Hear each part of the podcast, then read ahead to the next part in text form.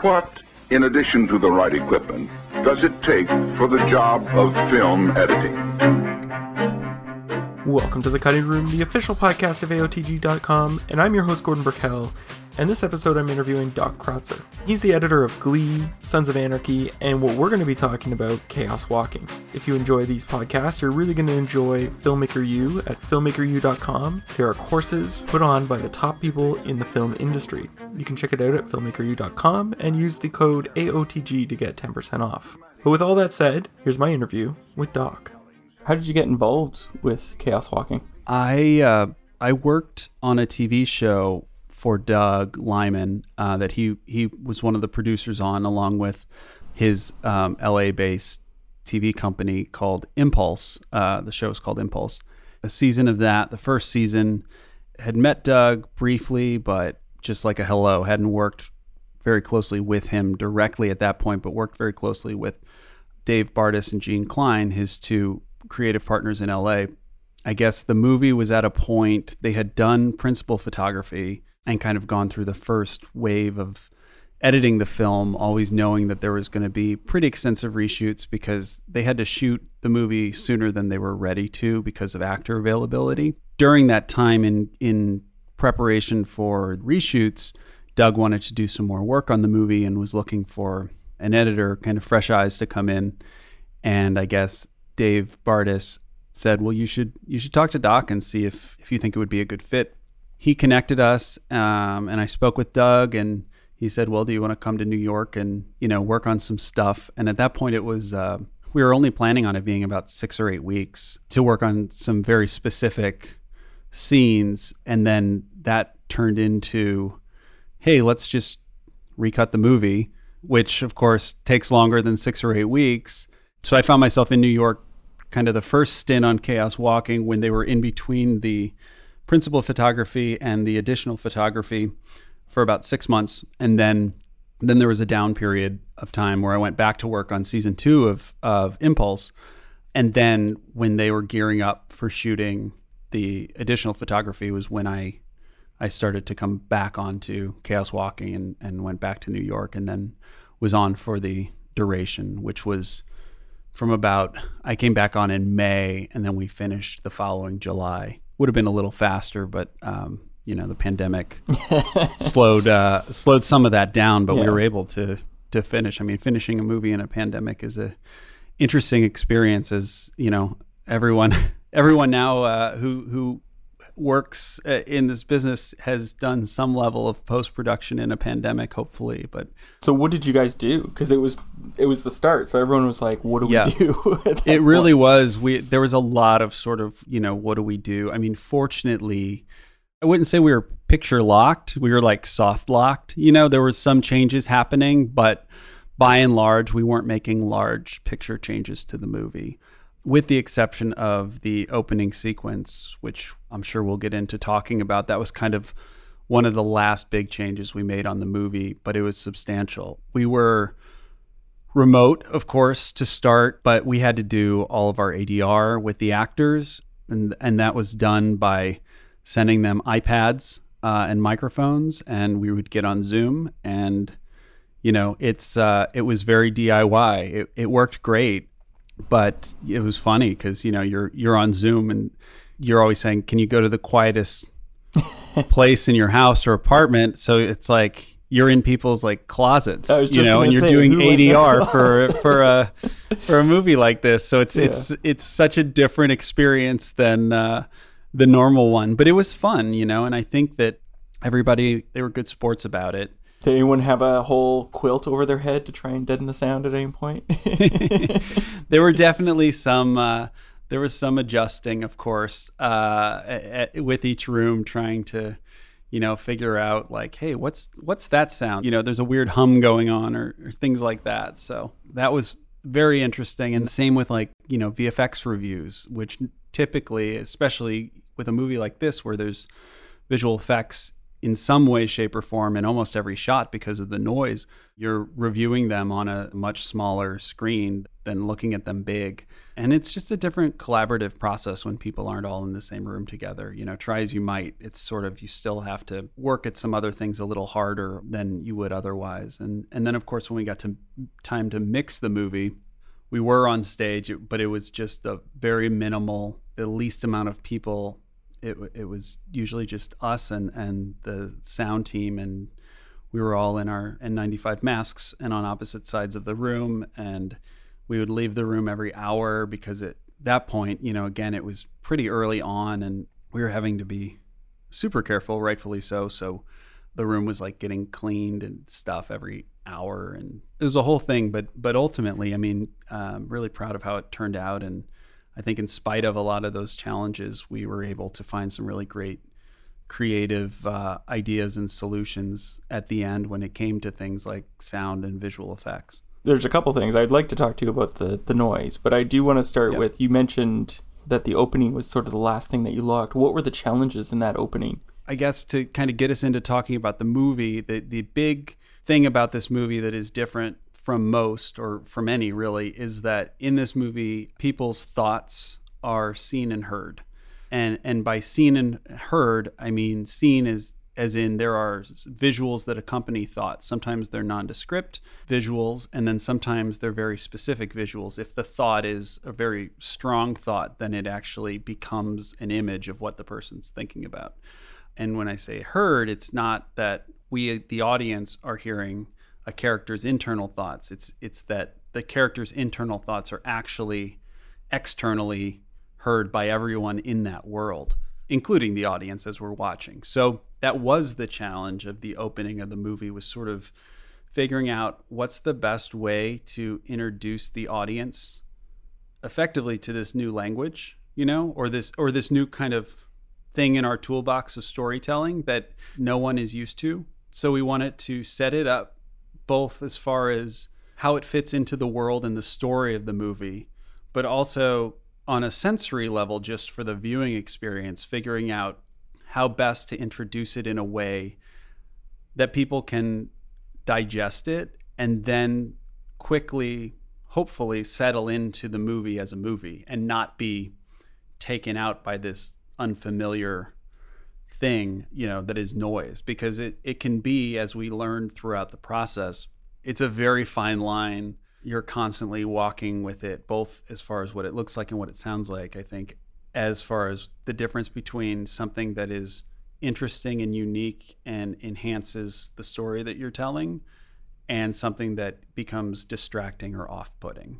I mean, we spent more time over the course of the whole process on the first, 10-15 minutes of the movie than any other part, but at the very end we were kind of taking one last big swing at what's the best way to ease people into this, because what we had found was, in doing preview screenings, it was very easy to turn people off. If the sound of the noise was too much, then they would disconnect. If the visuals were too much, then at the beginning of the movie they weren't sure what to pay attention to. We sort of had to get a little more hand-holdy in a way with the first few scenes so that we could sort of funnel the audience's attention where we wanted it to go, to kind of navigate them through so that we come out the other side of the first 10 minutes of the movie and they understand what noise is on the story level, and also they're ready to sort of receive the rest of the movie with noise as a component of it, but not being distracted. And in practice, what that meant was a very gradual kind of strategic introduction to the noise. So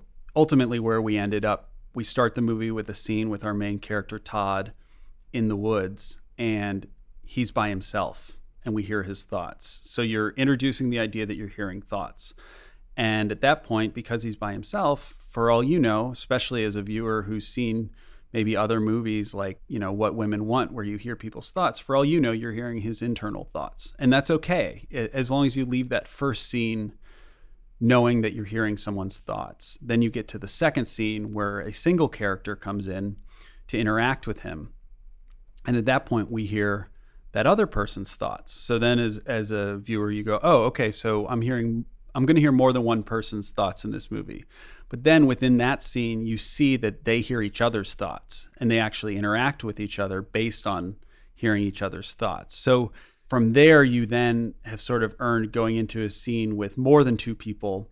And ultimately, you get to the point where Tom Holland kind of does the traditional Western movie walk down Main Street, but it's this town full of noise, full of thoughts that you're seeing and hearing. By that point, you've been eased into it. So it's a, you know, you're able to kind of take it as part of the story versus other iterations of the movie. We had a scene that was similar to that we omitted, where he walks down Main Street, but it was too early in the movie. And you could tell because people were just very confused by it. They didn't really know what was going on, and they didn't know what the important things in the scene to pay attention to were. So in that case, it was a little bit of restructuring and some addition by subtraction, and taking out that scene of confusion, it allowed people a little more time to digest the noise before we were asking them to then kind of jump into the journey of the story, because the noise is such an important component of the movie. I mean, I think it's the reason this movie got made. You need people to be on board with it. And as we saw through, you know, like I said, with test screenings and such, we had different versions of noise, both as far as what it looked like and what it sounded like. And it was a constant kind of quest to find a version that was unique and cool and stylized and believable as far as something that would exist in this world, but also something that wasn't so out there that it turned audiences off. And sometimes you had to take creative license with it. There are some scenes where absolutely you'd be hearing a lot more noise. You'd hear a lot more thoughts from people. But in order to keep the focus of the story you were telling, you take some liberties with that, and you don't have other people's thoughts. And I sort of viewed that as, you know, if you're shooting a scene and you have a frame and you have two characters, one's in the foreground and one's in the background, you can decide to just have the person in the foreground in focus and the person in the background not in focus. And that's sort of a creative decision. And you're not necessarily getting all the information about what's happening in the background, but you're guiding the audience as a filmmaker as to what to pay attention to. And I think with the audio of the noise, we sort of had to make a lot of decisions like that in order to just do the best version of telling the story that we could. And I think also, though, because there's a couple of things, like you do a nice build up where he walks down Main Street, like what you're talking about, and then he gets that sort of confrontation with one of his enemies before the mayor shows up, and he starts saying snake, snake, snake, snake, snake, and then a big snake appears. So you also have to like set up, the stronger the thought, you can actually get visuals that look real. And how did you approach then introducing the audience to the fact that you can't see women's? Because that's one of the dynamics in here, is that women's thoughts can be protected in a sense. Yeah, that was tricky, because on this planet, there are no women on the planet. But then Daisy Ridley's character, Viola, shows up, and she is a woman on the planet, and we don't see her noise. So it was tricky. Fortunately, we have a scene in there with the mayor, played by Mads Mikkelsen, when he's talking to Viola shortly after she's shown up in the movie. And he sort of lays it out for her that why there aren't women on the planet, but within that, he also explains that they don't have noise. The script never went into the kind of why women don't have noise, which I think would be a very interesting path. It just wasn't the one that you know, this movie went on. Certainly there's a version of the movie where you sort of veer off, and it's Viola saying, well, why is this the case, and getting into kind of all that stuff. But yeah, that was tricky because we had to sort of establish why we weren't going to hear her thoughts. But also, I think, because she doesn't have noise, that makes the dynamic between her and Tom Holland's character, Todd, much more interesting, because he gets frustrated by the fact that he doesn't know what she's thinking. And she gets frustrated by the fact that she always knows what he's thinking, you know? So, yeah. And to me, that's the heart of the movie, is just sort of that dynamic. I think that the story, it's a fun adventure story, you know, in a journey that they go on. But my favorite part of the movie, the part that I've always identified with the most, is sort of just the dynamic between the two of them. And that was the part too, when I came on to the movie, that I got most excited about, was sort of really digging into the relationship between the two of them, you know, and sort of the situational humor that that naturally comes out of one person's thought, basically having thought diarrhea, you know, for lack of a better term, that everyone hears. And then the other person being, in Todd's mind, closed off because he doesn't know what she's thinking. So that was a really fun aspect, you know, and something that with the edit, we were able to really have a lot of fun with. What was the flexibility like in terms of being able to manipulate moments? Because, you know, the editor's power is we can like hold on a shot for a while. But in this, you could be like, okay, I'm going to let his character play out in his thoughts, or I'm going to sit on this moment longer than normal. Like, what was that like for you footage wise? Like, how did you figure out timing and pacing in that sense? It was a unique opportunity because you could manipulate a lot more of the story than normal through editing. And as far as the noise, you know, we approached it like we're cutting a movie on top of a movie in a way. And within that movie on top of the movie, which is the noise, we found ourselves where we were constantly able to sort of rethink and rewrite, you know, what scenes were about at times on a more granular level, what moments were about and what characters were thinking in certain moments. And it's a really great freedom to have in a lot of ways.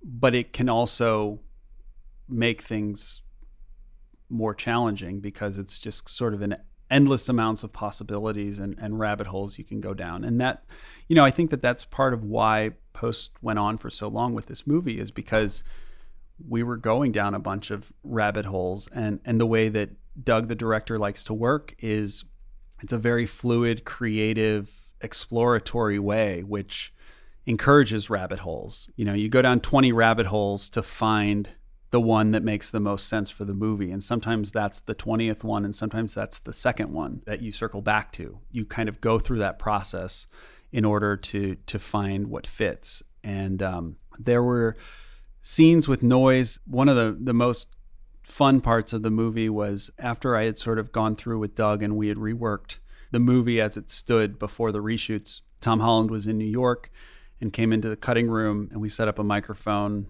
just like this and basically spent a couple days riffing with him about noise. Because there's scripted kind of pauses where the actors knew that we'd ultimately be hearing what they were thinking. So they were giving space for that. But a lot of times what was scripted and shot wasn't what ended up in the movie. And much of what's in the movie came out of those couple of days with Tom being in the cutting room. And it was just Tom, Doug, Allison Winter, producer on the movie, and myself.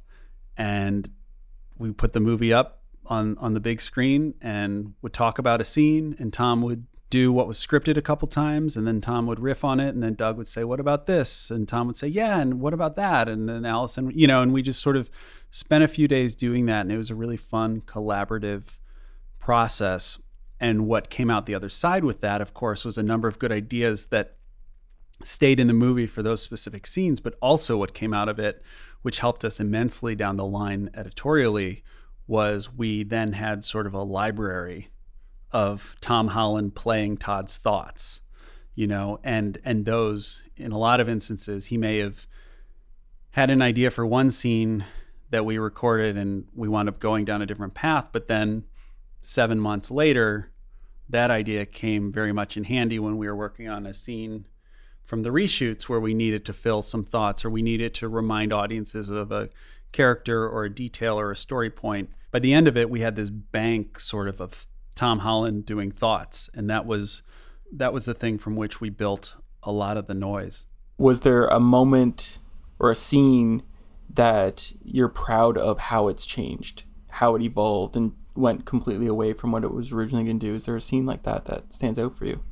One scene that I'm really proud of, since we're talking about editing, is a scene that's sort of completely created in the editing room, really, is there's a big reveal in the movie and about his past and the past of the planet and the history of the planet. And shortly after that, there's a scene where he is sort of processing it all and sort of having a bit of a breakdown, really. And when you start to think about, well, what does a emotional, stressful sort of breakdown look like in a world where you hear and see people's thoughts and that they project those out when they get emotional?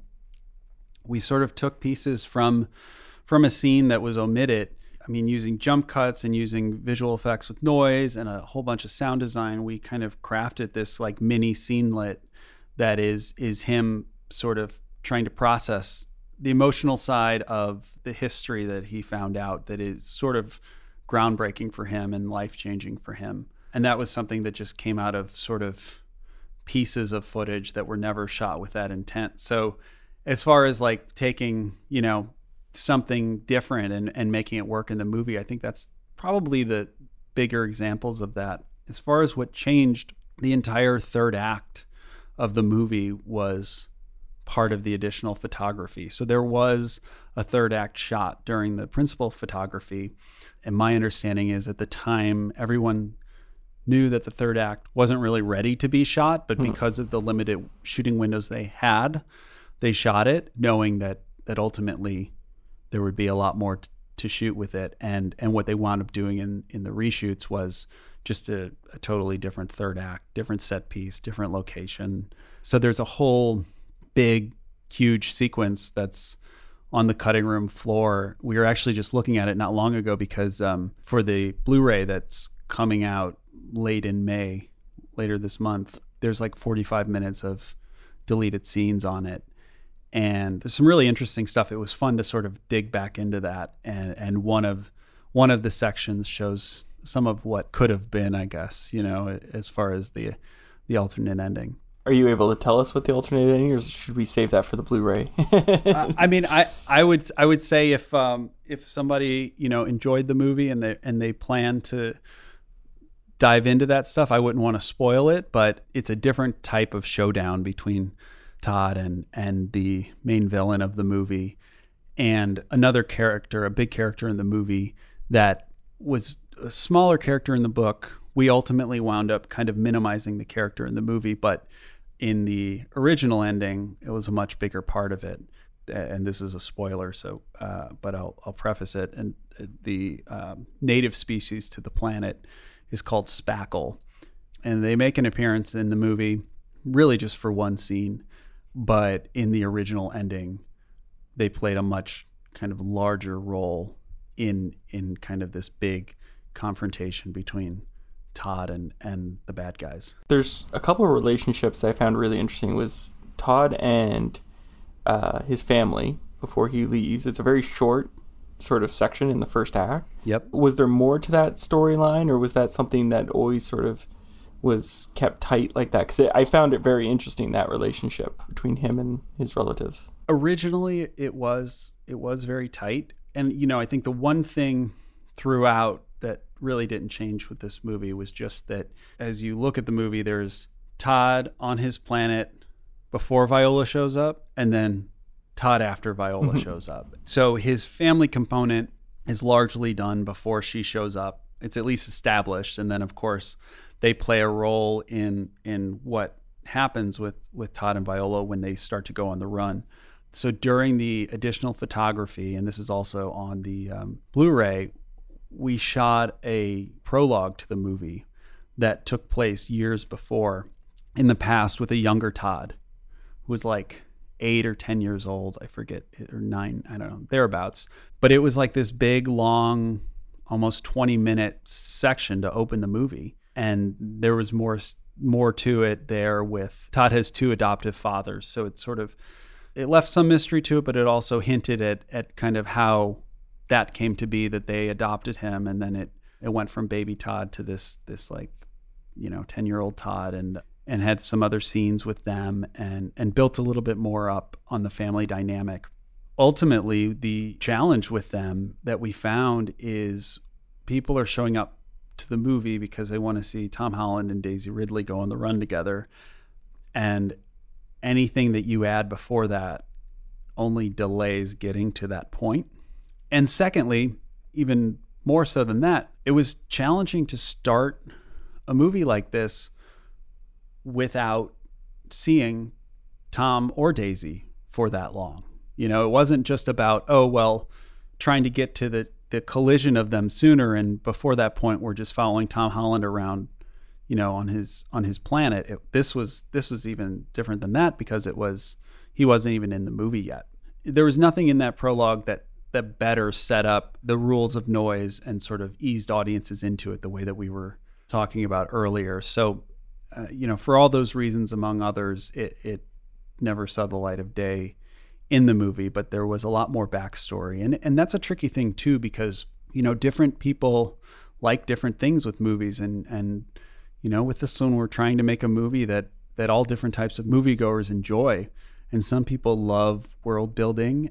You almost can't do too much of it for them. And then other people don't. They just want to get to the chase. You know, they want to get to the action. So finding that balance with this movie while simultaneously figuring out within that balance how to thread the noise into it was, you know, that was the dance that we were doing the whole time.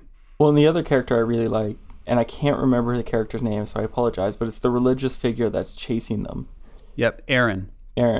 Yep, played by David Oyelowo. And just the dynamic of almost over-the-top fear that he puts into them. So that character always stuck with me. There's no question there. I just he stuck with me. No, I mean, it was such a fun character. And one of the fun things for us with him was sort of, I think pretty early on, we knew that his noise would look and sound a little different than everyone else's, because mm-hmm. each character does have their own unique relationship to their noise. And just like everyone's speaking voice is different, we thought, well, everyone's noise would slightly be different.